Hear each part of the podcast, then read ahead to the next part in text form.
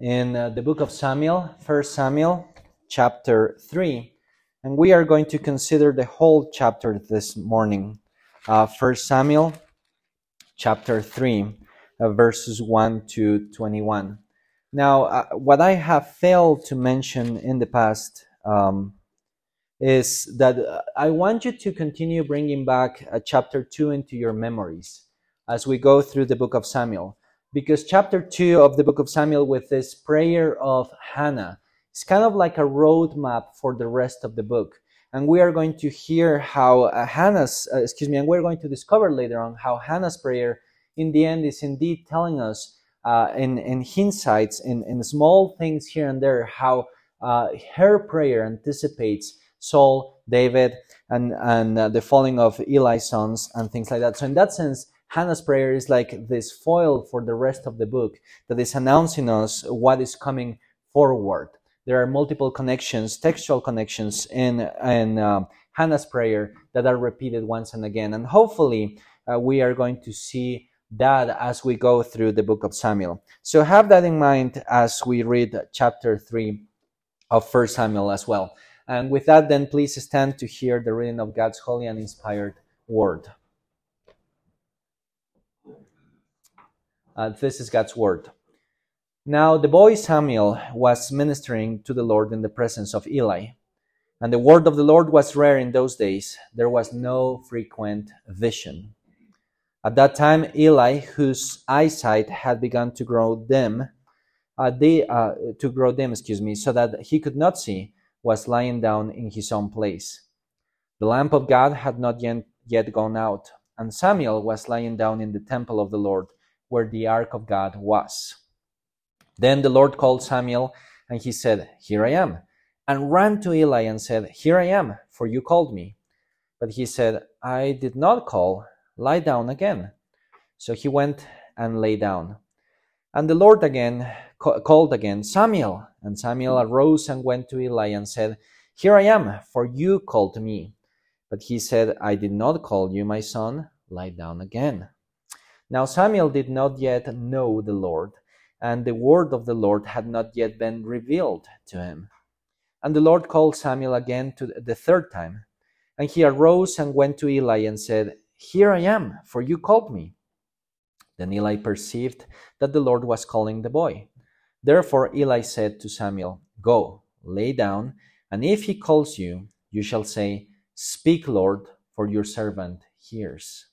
So Samuel went and lay down in his place. And the Lord came and stood calling as at other times, Samuel, Samuel. And Samuel said, Speak, for your servant hears. Then the Lord said to Samuel, Behold, I am about to do a thing in Israel at which at the two ears of everyone who hears it will tingle. On that day I will f- fulfill against Eli all that I have spoken concerning this house, from beginning to end and I declared to him that I am about to punish his house forever for the iniquity that he knew, because his sons were blaspheming God, and he did not restrain them. Therefore I swear to the house of Eli that the iniquity of Eli's house shall not be atoned for by sacrifice or offering forever. Samuel lay until the morning. Then he opened the doors of the house of the Lord, and Samuel was afraid to tell the vision to Eli. But Eli called Samuel and said, Samuel, my son. And he said, Here I am. And Eli said, What was it that he told you? Do not hide it from me. May God do so to you and more also if you hide anything from me of all that he told you. So Samuel told him everything and hid nothing from him. And he said, It is the Lord. Let him do what he seems what seems good to him. And Samuel grew, and the Lord was with him, and let none of his words fall to the ground. And all Israel from Dan to Beersheba knew that Samuel was established as a prophet of the Lord. And the Lord appeared again at Shiloh, for the Lord revealed himself to Samuel at Shiloh by the word of the Lord. Thus far, the reading of God's word. You may be seated.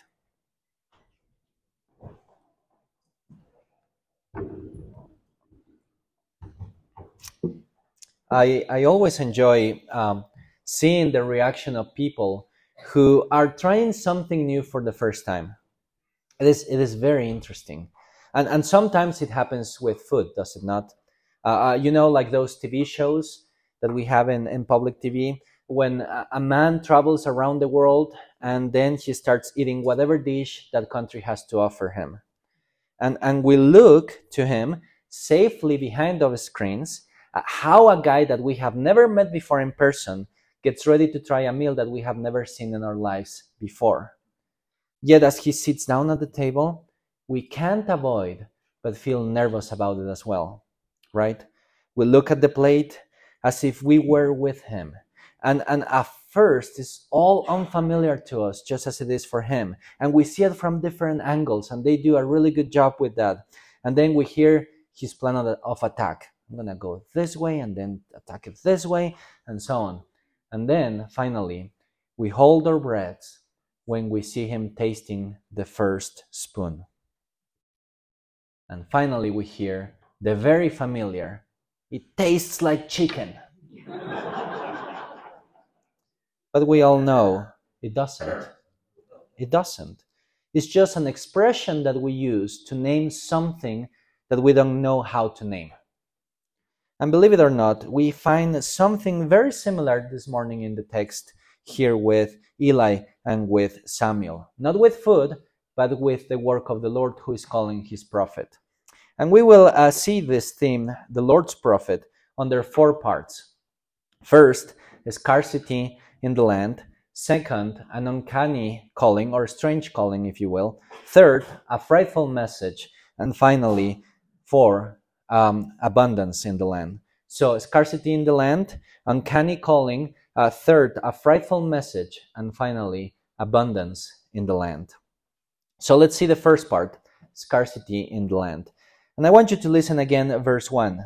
Now the boy Samuel was ministering to the Lord in the presence of Eli, and the word of the Lord was rare in those days. There was no frequent vision. Again, notice for a second time the contrast that the sacred author is making here. While in chapter 2, we hear about the priests of the Lord serving themselves, here in chapter 3, we find a little guy, a little boy who is serving the Lord. But we also learn something interesting. We learn that the word of the Lord was rare in those days. This doesn't mean, boys and girls, that the five book of, books of Moses were lost or unavailable. Rather, it means that the normal activity of teaching, preaching God's word to God's people was almost nowhere to be found. It also means that that special and out of the ordinary activity of God, like visions, oracles, and similars, were not happening either. And if you remember, we know why, right? The corruption in Israel was so severe, so widespread during these years, that the Lord had felt silent many, many years. Just imagine, boys and girls, what would happen if you receive a punishment, and over that punishment, the silent treatment of your parents? Just imagine, brothers and sisters, going through your life with no one speaking to you ever. You see, darkness, darkness is really difficult, but darkness in silence is unbearable.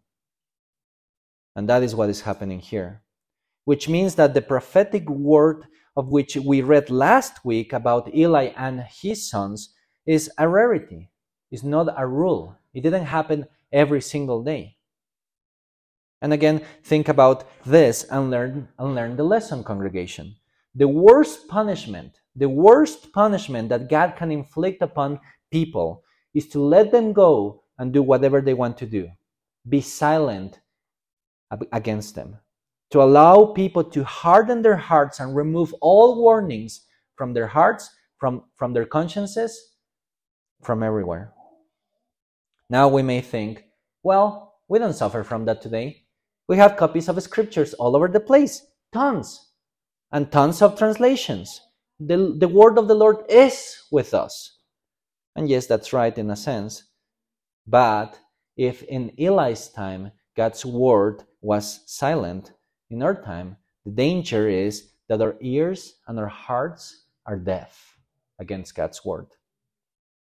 What can be worse than hearing the preaching of the word every single Sunday and remain unaffected by it.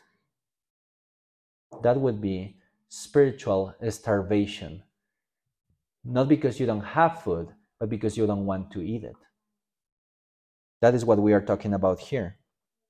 Now look verses 2 and 3. At that time, Eli, whose eyesight had begun to grow dim so that he could not see, was lying down in his own place. The lamp of God had not yet gone out, and Samuel was laying down in the temple of the Lord where the ark of God was. Spiritual light and spiritual darkness are intertwined in these verses here. On the one hand, we hear about Eli's eyesight. He's definitely blind, but we all know, do we note, that that blindness was first of all spiritual for him, since he was not able to see the groundness that his kids were uh, or his children were performing. But we also see spiritual light, and in a very strange, out of the ordinary kind of way. We see young little Samuel laying down before, before the presence of God Himself. This, brothers and sisters, has not happened since the days of Moses and Adam. The little replica of the Garden of Eden, the tabernacle, in its most sacred part, was forbidden to anyone except the priest and that the high priest, and that only once a year. Yet, what do we see here in the text? A young boy who is able to hang out in the tabernacle and not outside of the most holy place, but at the feet of the ark of God. That is amazing. And it shows us how the Lord had been already working in this little boy. So, even in the worst darkness that there can be in the world, even when corruption abounds, there is still light around the land. This is the arrangement of things. Spiritual scarcity, just uh, uh, all over the place. Yet, just like the flames of the menorah, the lamp of God in the tabernacle, there is still some little light shining in, the, in Israel. Now, this leads us to the second point, where we see an strange, uncanny calling. Excuse me. Listen how the story continues in verses 4 and 5. Then the Lord called Samuel, and he said, Here I am, and ran to Eli and said, Here I am, for you called me. But he said, I did not call. Lie down again. So he went and lay down. Now, brothers and sisters, we're about to embark in a repetition of events that to us, Westerners, seems so boring. Again and again and again. But see, the Old Testament loves repetitions and allusions and echoes. So we need to pay attention to them because it will teach us a very deep spiritual reality. And we are going to see what that reality is later on. In the meantime, look at what is going on here.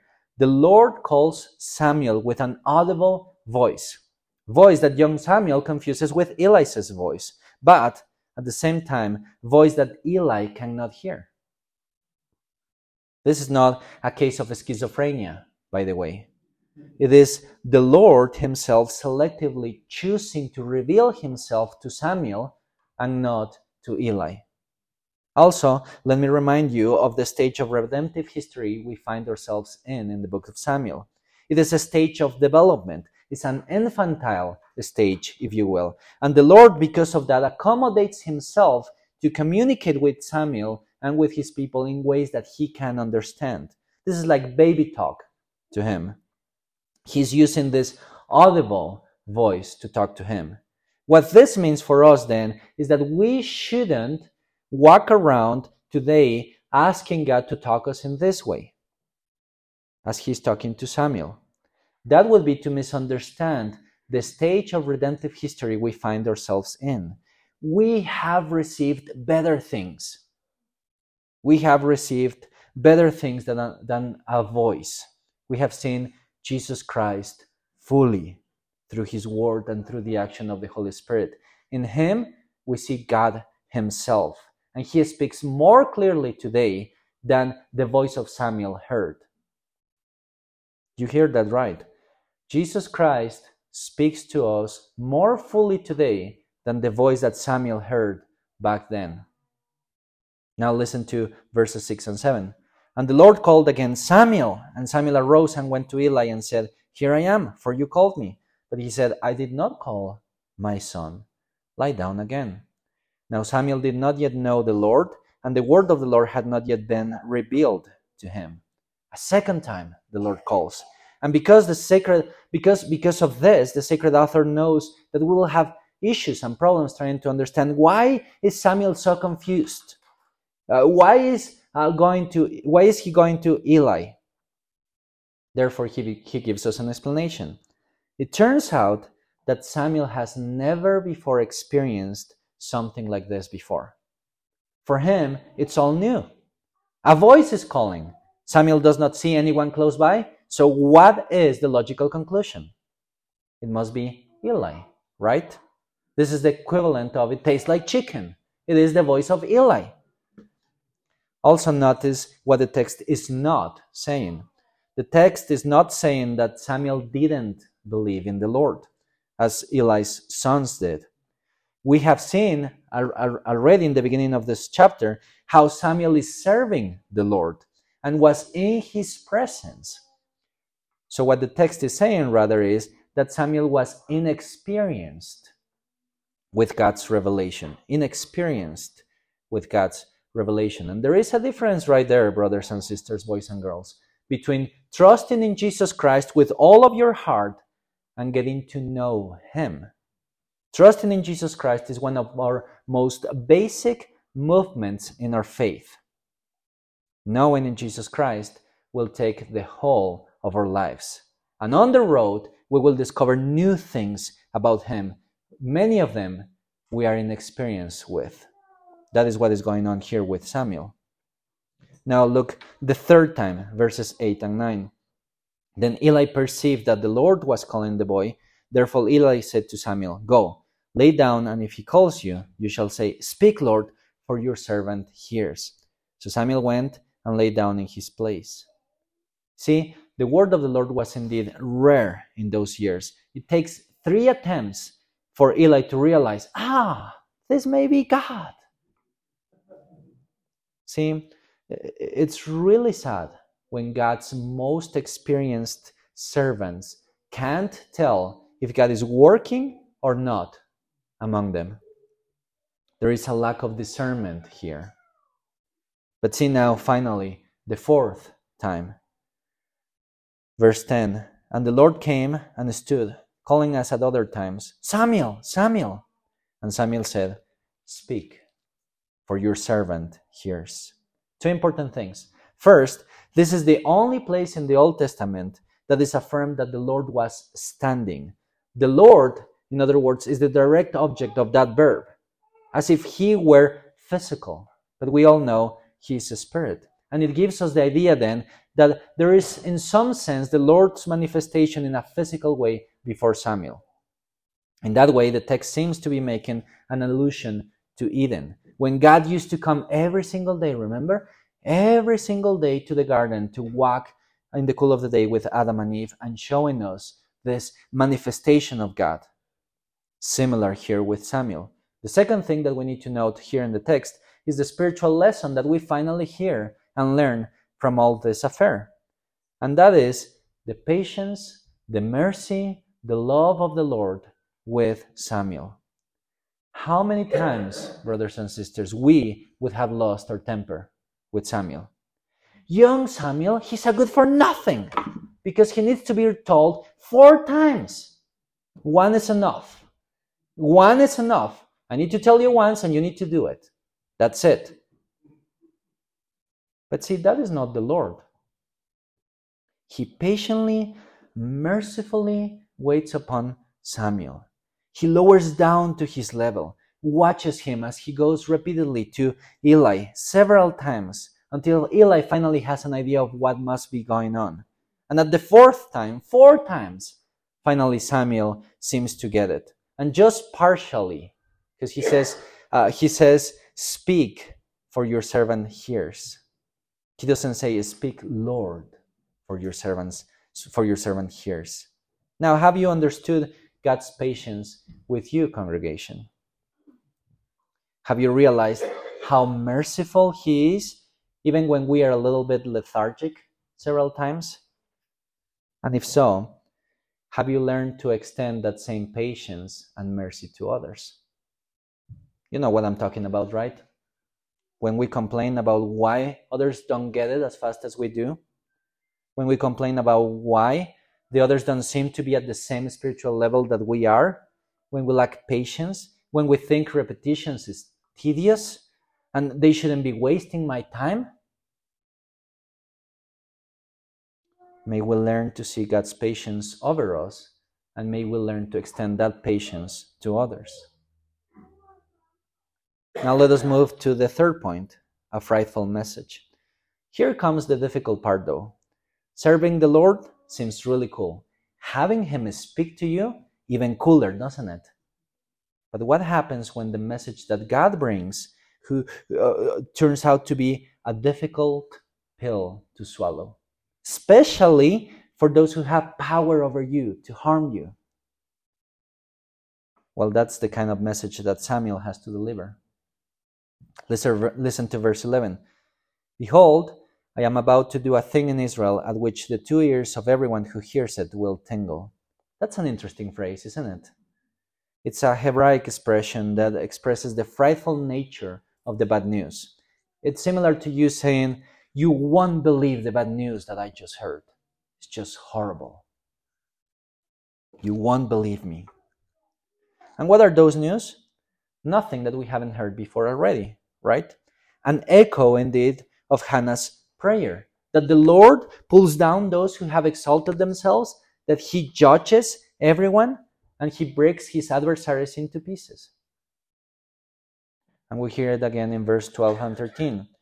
On that day I will fulfill against Eli all that I have spoken concerning his house, from beginning to end.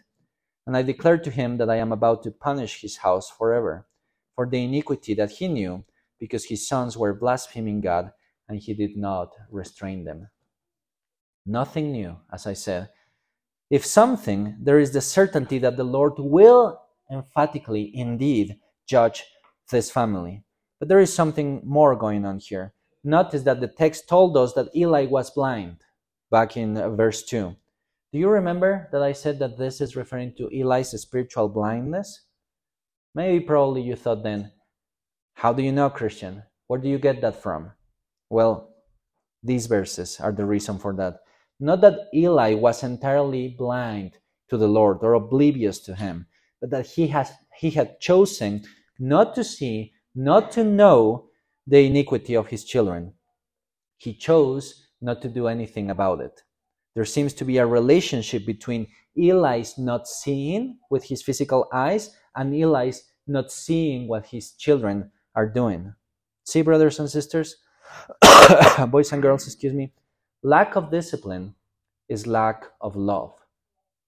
When your parents correct you, uh, boys and girls, uh, they discipline you, they correct you, not because they hate you, but because they love you, because they love the Lord and fear Him.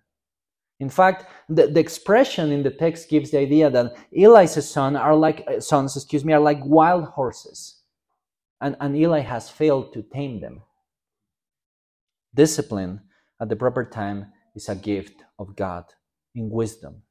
Correction with prudence and grace is a mercy. Because when we don't do it, chances are that our children will reach the point of no return. Just like here with Eli's sons. That's why we hear uh, verse 14 there will be no atonement for uh, by sacrifice or offering. Now, think about that message of doom again. Put yourself in Samuel's little sandals. How old is he?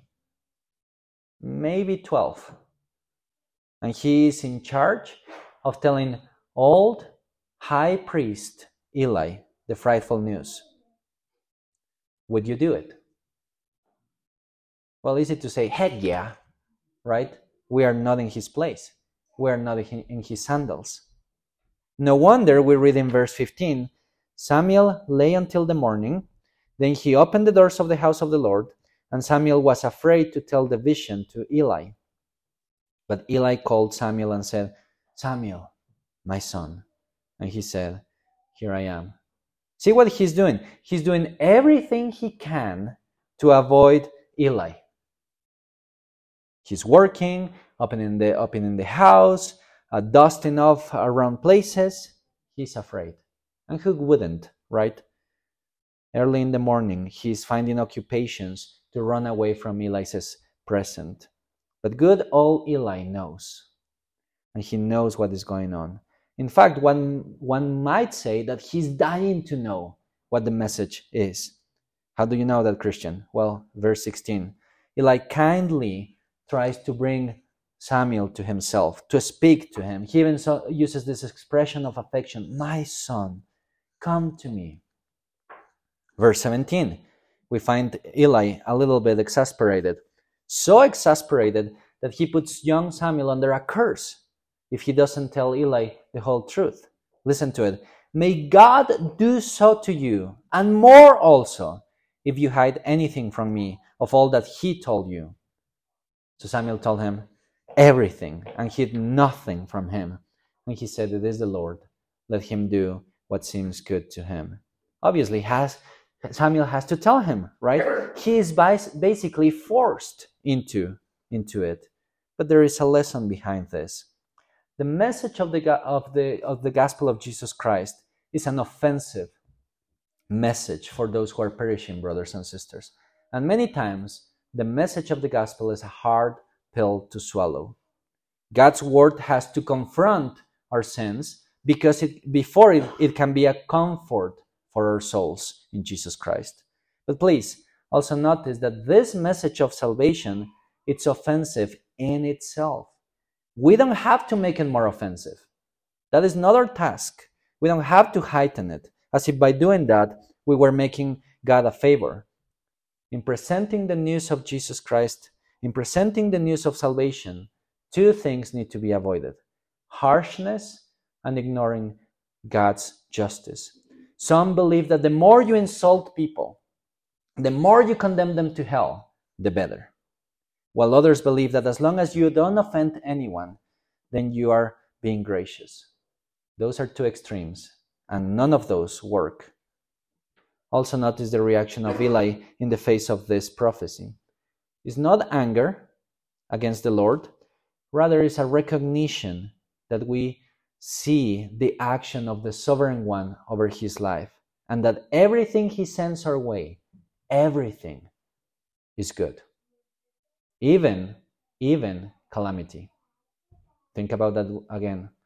Everything that the Lord sends our way is good, even calamity.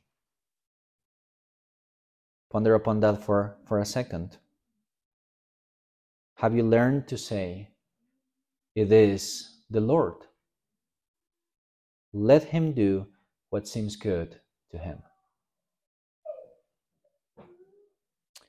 Now let us jump to our fourth point abundance in the land.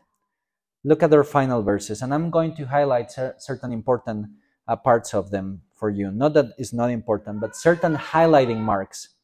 And the Lord was with him, and let none of his words fall to the ground. Samuel was established as a prophet of the Lord. The Lord revealed himself to Samuel at Shiloh, at Shiloh by the word of the Lord. Now, if you can, go back to verses 1 and, uh, and 3 for a moment. And then look at these final verses that we just read again. When we started this chapter, we found ourselves in a scarcity, in, in a precarious situation. There was no word of the Lord. There was no vision, no oracle, no nothing. The priests were corrupt, in fact. But as we close this chapter, we see how much the Lord has been, has been working behind the scenes in silence. It was all hidden from Israel's sight. He called young Samuel. He proved to everyone around that Samuel had become a prophet just like Moses. And now, constantly, at all times, the voice of the Lord, the word of the Lord is with Samuel. So we have gone from scarcity to abundance, from languishing spirituality to fullness of provisions in the Lord through his prophet Samuel. And we will see later on how Samuel indeed becomes this key player in this period of redemptive history to move Israel from a place who is uh, divided and messy to a people under one banner, under the name of the Lord, advancing in many way in many ways God's promises for his people. But in the meantime, once again, listen how this text that we are considering this morning speaks directly, directly to us about the Lord Jesus Christ. Because if you remember, just before the incarnation of the Lord Jesus Christ, there had been 400 years of silence in the land of Israel. There was no prophet that spoke God's word to his people. And for a time, for a time, it seemed that God had forgiven, forgotten, excuse me, about his promises. And yet, do you remember what happened later? God Himself coming down from heaven in human flesh. It was not just the Word of God, uh, a Word of God through a prophet, but the Word of God Himself, Jesus Christ, the second person of the Trinity. And, and in Jesus Christ, we finally see the plan of God coming to a consummation. God Himself walking among us, just like in the Garden of Eden. and in Jesus, we have God Himself dwelling in us through the presence of His Holy Spirit. We are the better garden. And as you know, we had received a message of doom as well. There is no salvation in ourselves, no matter how hard we try. All of our efforts are tainted with sin. Even our best endeavors are filthy rags before a holy God. But God, in His mercies and love, just when it was impossible for us to cleanse ourselves from sin, He provided for us something way much better Jesus Christ, His blood to atone for our sins. Animals cannot cleanse us. Jesus Christ, He can. In Jesus, then, congregation, we get what we couldn't obtain by ourselves life everlasting. And finally, this Jesus, this Jesus is the reason we no longer need prophetic words spoken to us. He is God's perfect revelation. He is God Himself, opening Himself to us. In Him, we see the perfect image of the Father. He is His perfect reflection, the final prophet of God, speaking truth through His Word. What is then the point of all of this history? Well, the point is this God's mercy and love for you and for me. That just like with Samuel, God mercifully, patiently provided for us, spoke to us, changing our hearts slowly, moving us to Him until He captured our hearts and we have come to belong to Him. That's the message that He was patient with you, even when we were sinners. This morning, then, we need to worship Him and we need to live for Him in gratitude. Let's pray. Heavenly Father, we thank you for your word.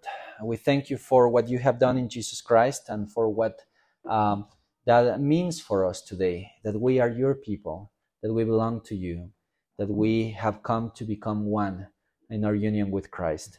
So we thank you for that. We thank you for your salvation. Help us, Lord, as we ponder upon the mysteries of your salvation, to rest in you and to live in you in gratitude. In Jesus' name we pray. Amen.